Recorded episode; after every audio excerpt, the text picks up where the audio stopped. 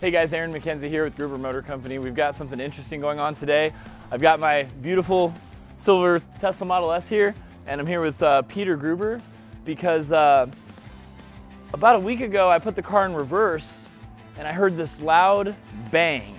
And it was so loud that I actually thought I had run into something and I got out, looked around, you know, nothing was going on. So as it turns out, the rear subframe of this Tesla has cracked. And so right now what we're gonna do is we're gonna lift the car up and take a look at it.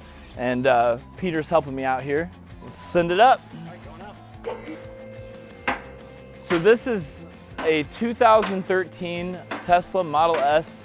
It's got a 70 kilowatt hour battery pack in it. And this car has about 182,000 miles on it. Peter, what do you call the, um, the skin that you take off to expose the drive unit? This is the rear diffuser. These are strake fins, right? So what's happening now, what Peter's gonna do is he's going to remove the rear diffuser, which will expose the drive unit and so we can see what's going on with the car. Peter, how many of these would you say you've seen with the cracked rear subframe? Actually, I think yours is the second. Second? Yeah, we don't see it that often. This Tesla has one single large rear induction motor.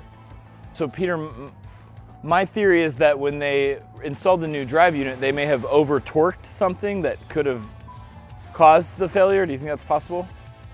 I mean, if it's if it's the last like the failure we had the last time, I think it's just a um, material failure. Yeah. The aluminum just snapped.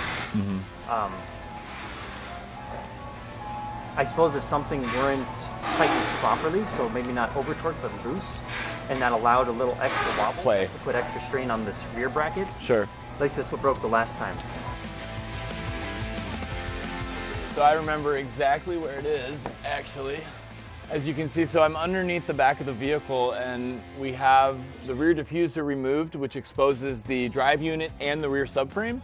It's right there.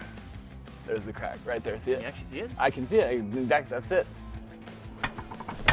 So what you're saying is, we're gonna pull the drive unit and its cradle or rear subframe out of the car. Correct. And if we get a replacement rear subframe, we actually have the capabilities here to reinforce it so that it doesn't break again. Is that kind of Yeah, what? since we know where it breaks, we can build it up in that spot. And we build it up by using welding materials. How? how Well, we'll talk to the uh, aluminum welders and see what the experts have to say on that. okay. Um, to them, it may be simply adding more um, aluminum, making the weld a bit bigger, or possibly just chopping off what's there and putting something beefier in its place. So you might be wondering what causes a cracked rear subframe in a Tesla Model S? Could it be a design issue? Was the car in an accident? Or could it be just from driving it?